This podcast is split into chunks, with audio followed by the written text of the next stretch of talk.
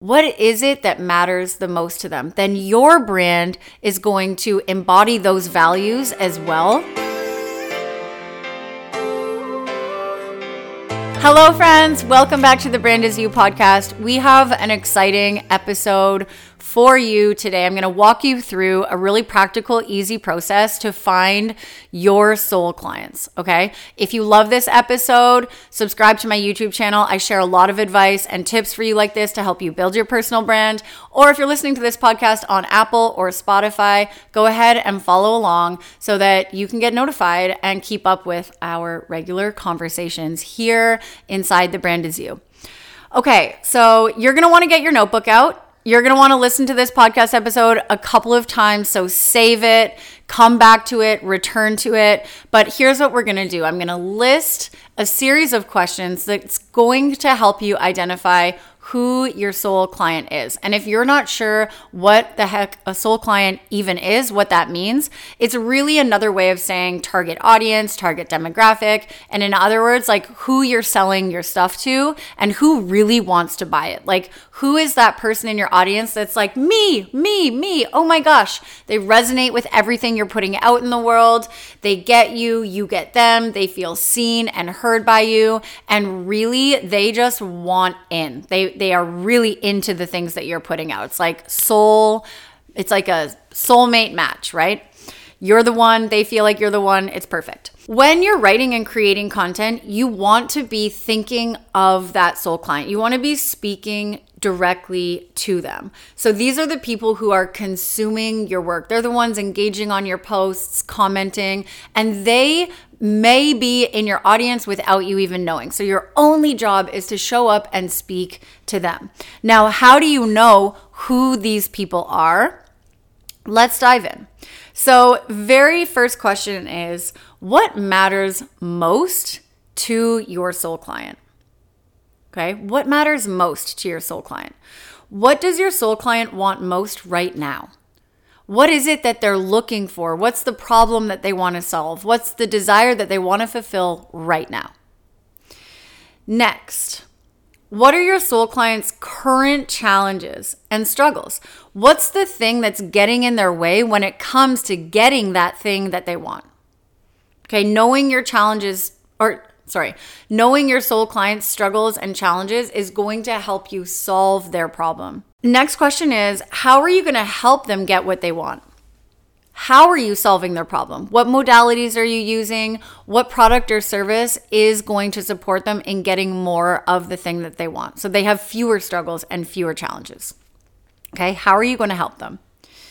The next question is how is this going to make your clients feel? So, in other words, what is the feeling outcome of your soul clients working with you or buying from you? Okay. What are the benefits that they're going to experience? What's the transformation? What's the feeling that they're going to have on the other side? The next question is What are your soul clients' values? What are the things that are driving their decision making? What are the things that are most important to them?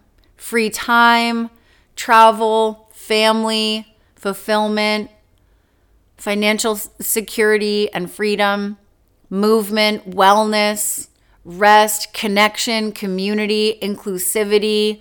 What is it that matters the most to them? Then your brand is going to embody those values as well right? Your brand is going to care about community. Your brand is going to care about financial freedom. Your brand is going to care about these things. And when your values align with your soul clients, then you've got a soul client match. Okay. Um, what are your soul clients' personality traits? Do they like funny people? Are they funny?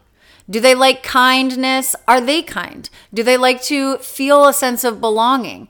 Do you create a friendly environment? So you'll start to see how the answers that come up for your soul client want to be reflected in your brand. Okay. So knowing your soul client allows you to create a brand that they desire. Now, keep in mind that your personal brand should be a true reflection of you, your values, your personality, your message, your mission. But knowing what your soul clients want, knowing their values, knowing their desires, knowing their challenges is going to give you something to work with and something to create for. All right. So, the next question here is What are your soul clients attracted to and drawn towards in person or within a brand? Okay. In a okay, I'm gonna ask that question again. What are your soul clients attracted to and drawn towards in a person or in a brand? What makes them care? What makes them invest? Okay, what are the things that draws them towards something? What are they repelled by? Okay, what are the things that they don't like or they don't want? What are the things that they would recognize in a brand and be like, oh, that's not me?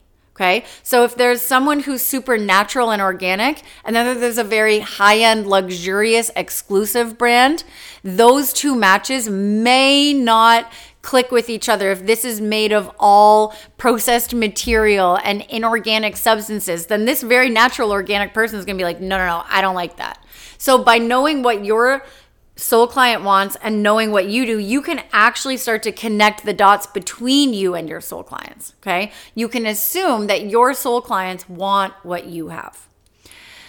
Next, what are they scared of? What are your soul clients scared of? And then how can you ease that fear? How can you put them at ease with your brand? Okay. How can you deliver on a brand promise that helps them feel comfortable to take a risk or to walk with their fears? Next, what are the results or outcomes your soul client is hoping for when buying from you? What are they shopping for? What are they looking for? And how are you meeting those needs for them? Next, how does your soul client like to buy? Knowing this is really important. This can help you tailor a strategic launch strategy or sales and marketing strategy that speaks to your soul client. So, does your soul client like to buy on discount?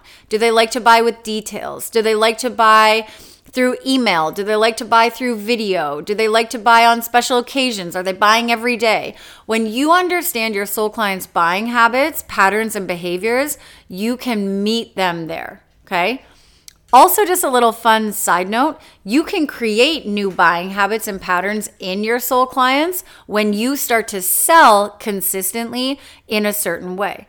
So, if you do a flash sale every single weekend, that's how your soul clients will get used to buying from you. Okay. So you can look at this both ways. How do my soul clients like to sell like to buy? How do my soul clients like to buy? And how do I desire to sell to my soul clients? And you're going to want to sell like that often to create that buying habit in your soul client. Okay, that's the list of questions. Now, I want you to remember that the ultimate goal is that your personal brand naturally attracts your soul clients. So answer these questions, get really thorough. Don't be afraid to get overly detailed about who you are speaking to so that your brand can reflect all of the needs, wants, and desires of your soul client and naturally begin to attract those people by speaking directly to them. I love you. I hope this was super helpful. If it was, go ahead and share it, save it, like it, all of the things so that other people can learn from it too. I love you, and I will see you next week on the Brand Is You podcast. Love you.